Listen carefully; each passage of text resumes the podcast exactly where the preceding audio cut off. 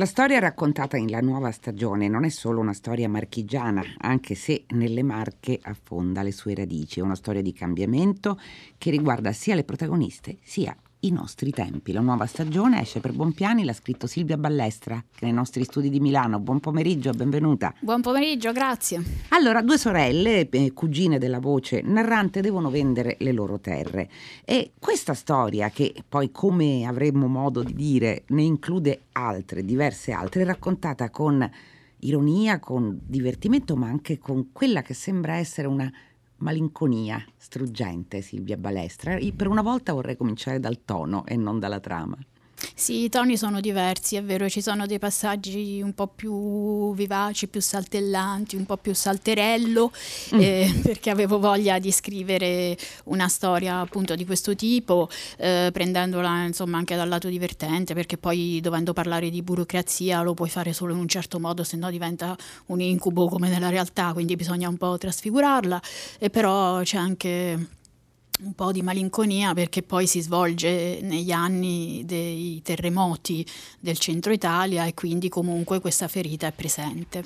Sì, è una ferita che è quella del terremoto che si aggiunge anche a una eh, a un altro tipo di fragilità di quel territorio. Questo, questa storia comincia e si svolge nella Val Feronia, che però non esiste No, ho preso un nome così per, per, anche per simboleggiare un po' tutte le varie valli che non sono solo quelle marchigiane, ma sono un po' tutte quelle del centro Italia, eh, caratterizzate dal paesaggio della vecchia mezzadria, che ne fa proprio una, uno scacchiere, un, un, paesaggio molto particolare, ecco, composito. Ecco, questo è un romanzo sulla mezzadria, sulla post-mezzadria in un certo, in un certo sì. senso, e quindi andremo anche a vedere perché.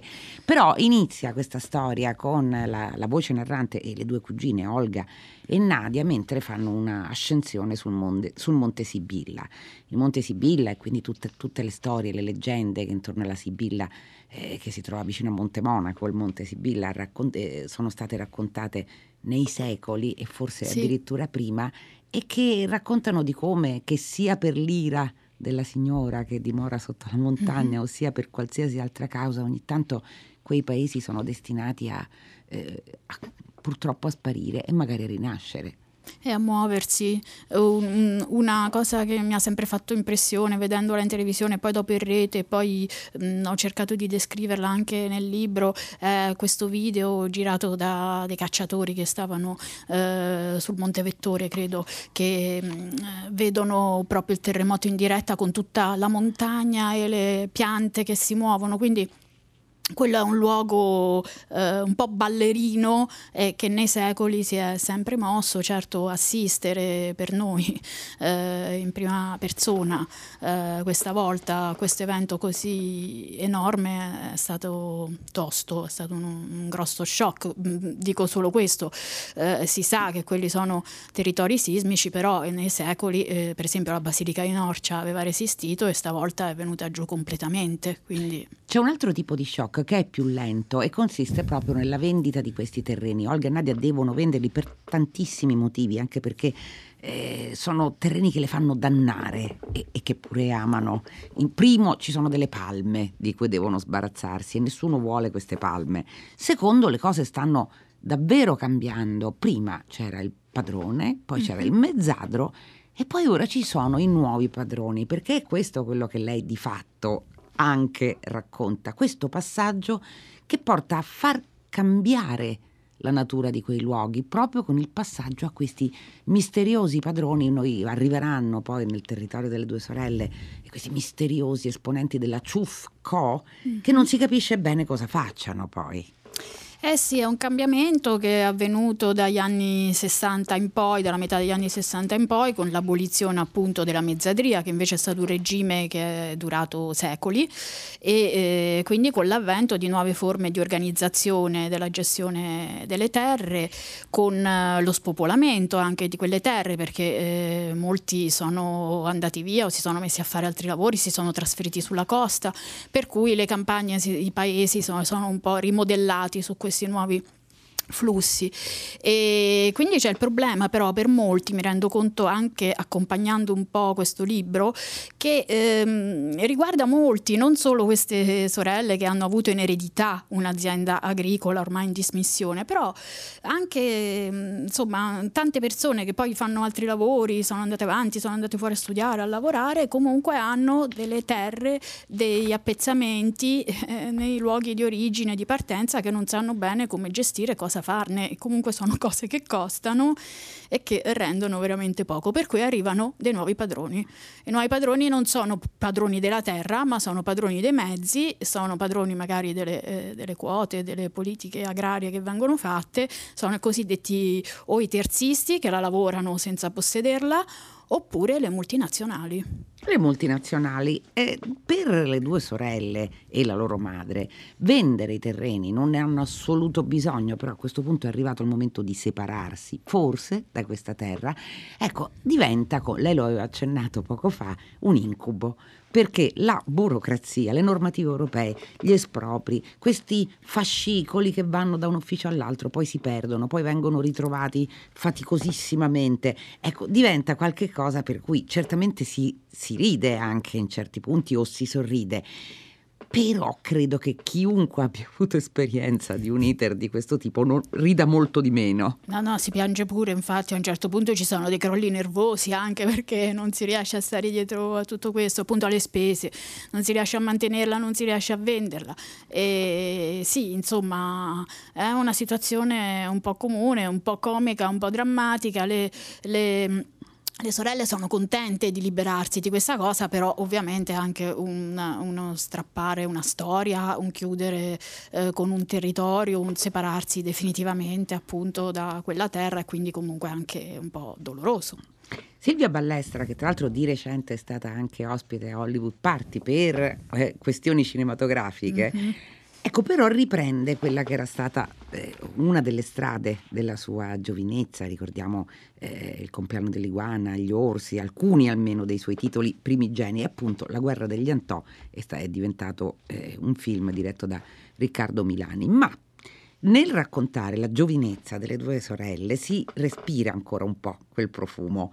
Nadia che a un certo punto va a, a Macerata, l'altra sorella che va a Pescara, e una eh, diventerà musicista di un improbabile, ma, ma, in realtà abbastanza richiesto poi eh, complesso musicale che si chiama Crazy Diamond, l'altra che studierà grafica e poi si ritrovano a un certo punto a Polverigi eh, negli anni in cui si faceva teatro sperimentale, quindi il teatro si faceva nell'Aia e nelle cave di Ghiaia e qui lei usa una mano felicissima per raccontare sia con la giusta tenerezza quelle che erano quelle esplorazioni, ma anche con un malcelato divertimento, diciamo, dell'età adulta.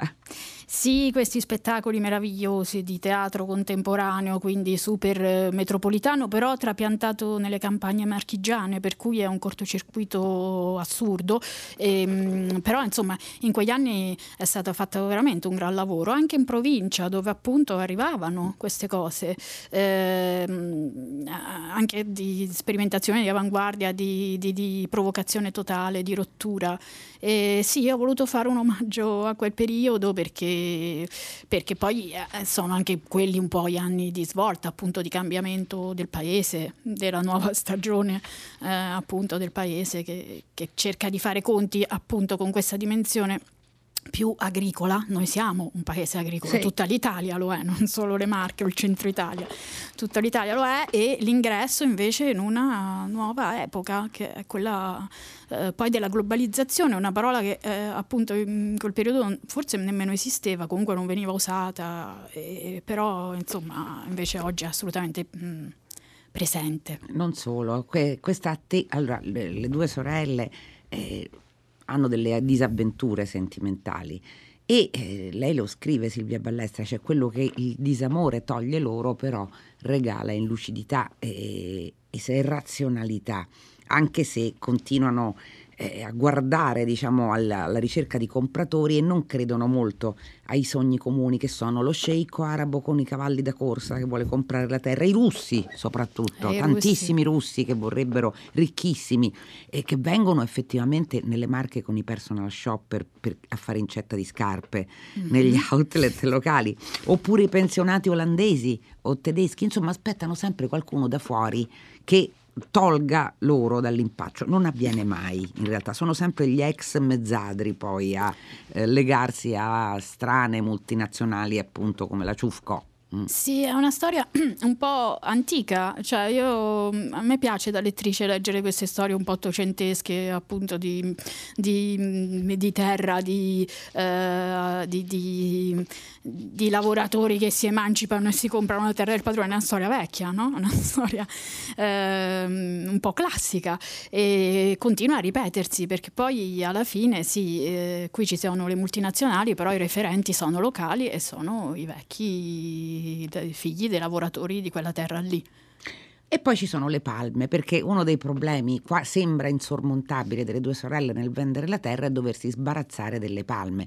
Tra l'altro si scopre grazie al romanzo che esiste un ufficio palme. Esiste eh. davvero? Sì, sì, ecco. esiste un ufficio sì, di, di, che si occupa di varie malattie, di varie piante eh, però principalmente di palme in quel caso. Sì. Ecco, allora le sorelle devono sbarazzarsi delle palme perché alcune di queste palme erano state forse infettate dal, dal terribile punteruolo rosso effettivamente e mentre le sorelle ragionano su che, come fare, a chi vendere, come sbarazzarsi delle palme senza danno perché gli eventuali acquirenti non le vogliono ed ecco che parte l'altra strada perché dicevo che ce ne sono due all'interno di questo romanzo e l'altra strada è un antico omicidio della signora Giancarla Proietti, che va a consegnare cappelli a domicilio e viene trovata morta.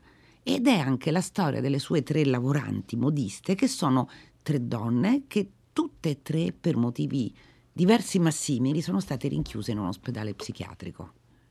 Sì, qui si incrociano due, mm, due, temi che mm, negli ultimi anni insomma, mi hanno mm, molto affascinata, colpita. Ci sono state delle ricerche sui manicomi femminili eh, con la riapertura eh, degli archivi, delle cartelle, eccetera, ed è venuto fuori che molte donne finivano in manicomio non perché malate o da curare, ma mh, come luogo do, dove collocarle per sbarazzarsene quando insomma, non, non seguivano i canoni strettamente strettamente eh, codificati per loro dalla società.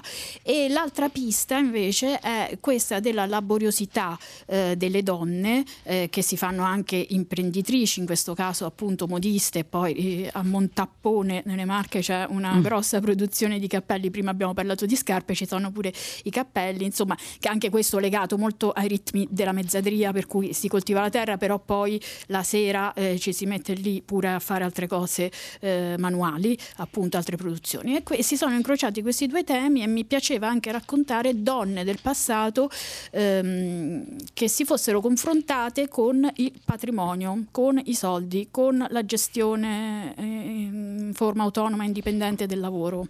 Ecco, tre donne che, sono, che, hanno avuto un'esperienza orribile per questo motivo. Santina, che, che è una delle tre, è una, una donna semplicemente libera, eh, che voleva, che usciva, andava in giro per case e per chiese e che proprio per questo era stata chiusa in manicomio. Luigia, Luigia era una giovane sposa eh, che um, era stata tenuta eh, praticamente quasi digiuna durante la gravidanza, non, non, non si nutriva, non veniva, eh, non veniva proprio considerata e alla fine viene rinchiusa ugualmente in manicomio e poi c'è l'ultima, l'ultima, Mary, in manicomio finisce effettivamente per motivi di soldi.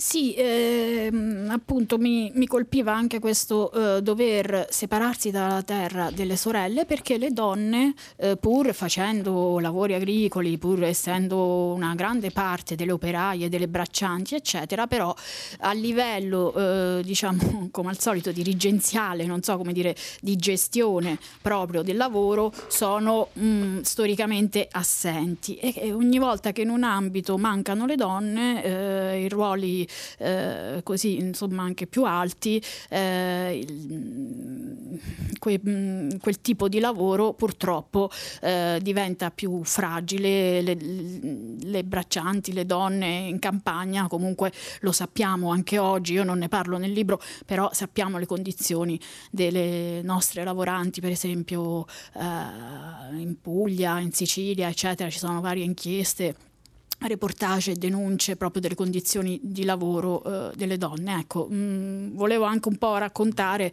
eh, storicamente come siamo arrivati a questo punto e come è un peccato, no? perché potrebbe invece essere tutto molto più equilibrato e sì, sì, va anche detto che le donne che lei racconta, tutte le lavoranti, le sorelle, sono donne che molto difficili da espugnare, cioè possono essere piegate, possono soffrire, possono essere messe all'angolo, ma eh, non sono donne tranquille, miti, danno del filo da torcere. Ecco, questo era il senso, lo fanno sia apertamente con le due sorelle o con l'astuzia. Sì, sono donne resistenti, eh, sono coriacee, sono sì. delle rocce. ecco, però anche queste rocce possono essere inclinate. C'è un passaggio, un passaggio molto bello del, del romanzo che è questo.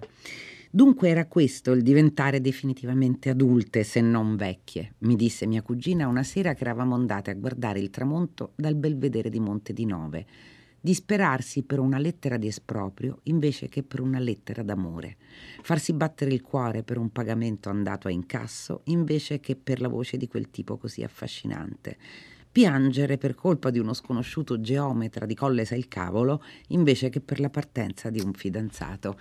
Ecco, e anche, e qui c'è malinconia, c'è una dolce malinconia su, sugli anni che passano e su che cosa significa poi eh, doversi lasciare alle spalle eh, le euforie, gli amori, anche i sogni, la musica, l'arte come è stato nella mm-hmm. loro giovinezza per andarsi a cimentare, eh sì, con la terra e con i soldi. Sì, sì, sì, sì, era anche un po' questo il senso, insomma tante donne arrivate a una certa età, eh, comunque con i figli cresciuti, eh, possono finalmente occuparsi anche eh, di se stesse, occuparsi in questo caso appunto del patrimonio più che del matrimonio, scusate perdonatemi questo terribile gioco di parole, però è un po' così, e, e quindi confrontarsi con, mm, con delle cose che, che le riguardano tanto quanto quelle della giovinezza. Sì, tanto quanto quello della giovinezza e anche, in questo dicevo, è anche però un cambiamento forse generazionale. Lei è stata sempre molto, molto abile ad affrontare, a restituire da vari punti di vista eh, quello che era il sentire di una generazione.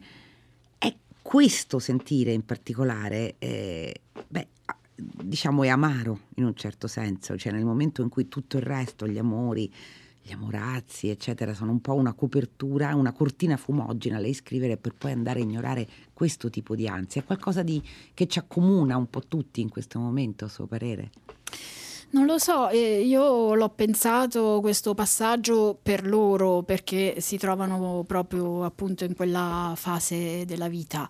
Eh, però sì, è amaro, però è anche un riavvicinarsi eh, magari a, queste, a, questo paesaggio, appunto, a questo luogo che le ha mh, custodite nell'infanzia e che comunque è molto presente con la sua bellezza e, e è solido alla fine, no? prima dicevamo anche un po' fragile, però in realtà è anche molto solido.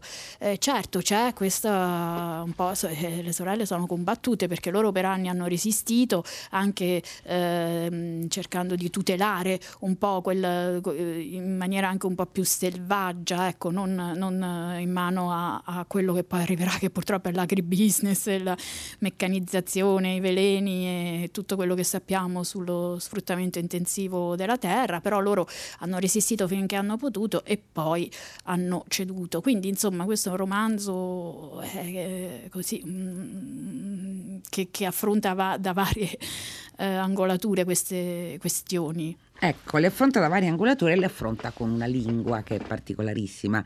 È una lingua eh, che, che, tocca davvero vari, vari, vari toni, varie tonalità. Eh, in certi momenti è una lingua alta, eh, quando sulla parte dell'ascensione al Monte Sibilla, ogni volta che lei parla di luoghi o scrive di luoghi, e la lingua si alza. Poi ovviamente c'è eh, quel sorriso che suscita le disavven- suscitano le disavventure delle due sorelle quando sono alle prese con dei terribili uffici, eh, chi- consorzi e quant'altro che eh, ovviamente non, non sanno nulla di quello che invece dovrebbero sapere. E poi c'è il marchigiano, perché lei fa addirittura una piccola lezione sulle carge. Allora, mm-hmm. perché c'è un contadino che dice, eh, dice così, ah ci sta le carge, senza sapere anzitutto che cosa significa quella A iniziale, se vuol dire la, A o alto la. E poi ci sono le carge, molti, ecco, lei dovrà svelare il mistero, cosa sono le carge? Eh, si svelerà solo a chi leggerà il libro. Va bene. le carge sono delle, comunque appartengono al regno vegetale, posso dare questo indizio. Ecco, e il gioco con la lingua, che è un gioco appunto di, di, di intonazioni, perché davvero quel non sapere cosa vuol dire A all'inizio, che potrebbe essere la A alto La e quindi avere tre significati diversissimi da interpretare. Sembra, sembra quasi che stia parlando di cinese mandarino, eh, Silvia Ballestra.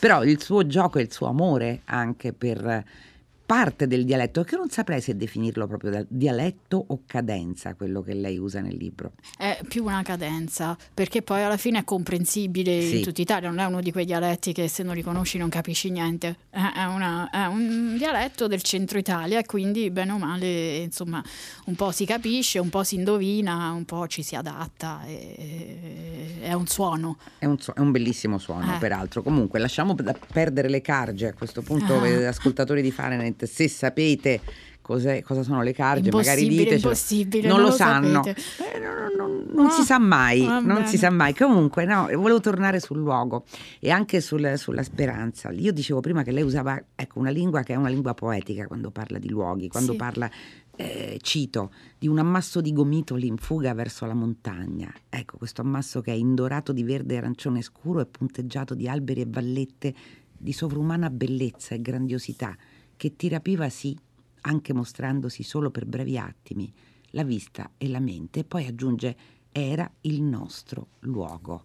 Questo è un po' il punto fermo del libro. L'abbiamo raccontato le vie tortuose, però poi alla fine è il luogo è il luogo e sì, per descriverlo è vero che forse la lingua si alza, è, è, luogo, eh, è un luogo bellissimo, adesso non voglio fare l'ufficio del turismo dopo Ogni tanto ci sta. Palme, eh, però insomma per, per, per dire a chi non lo conosce, non so, posso parlare dei eh, disegni di Tullio Pericoli o delle foto di Giacomelli, insomma un paesaggio forte, eh, le colline, te- la terra lavorata, lavorata nei secoli, lavorata dall'uomo che cambia con le stagioni e, e, in questo patchwork perché appunto la mezzadria poi questo era, no? Eh, uh, viti, alberi da frutto, ortaggi eh, eccetera e, e, anche zone invece di mh, mm, più selvatiche lasciate eh, libere. E, e, quindi la lingua doveva comunque un po' adeguarsi a questa bellezza. E raccontarla, perché è difficile distruggere le palme, per fortuna è difficile distruggere un luogo, no? Sì.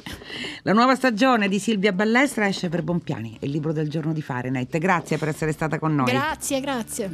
Fahrenheit si chiude dunque. Prima i saluti della redazione, o naturalmente Carlo D'Amicis, Michele De Mieri, Laura Marinelli, Clementina Palladini, Laura Zanacchi, Benedetta Annibali in regia, Susanna Tartaro che cura il programma, Fabrizio Paccione alla console. La linea sta per andare a Paola De Angelis per 6 gradi, ma altrettanto naturalmente Fahrenheit torna domani alle 15 su Radio 3 e sempre naturalmente fino a quel momento felice serata a tutti voi da Loredana Lipperini.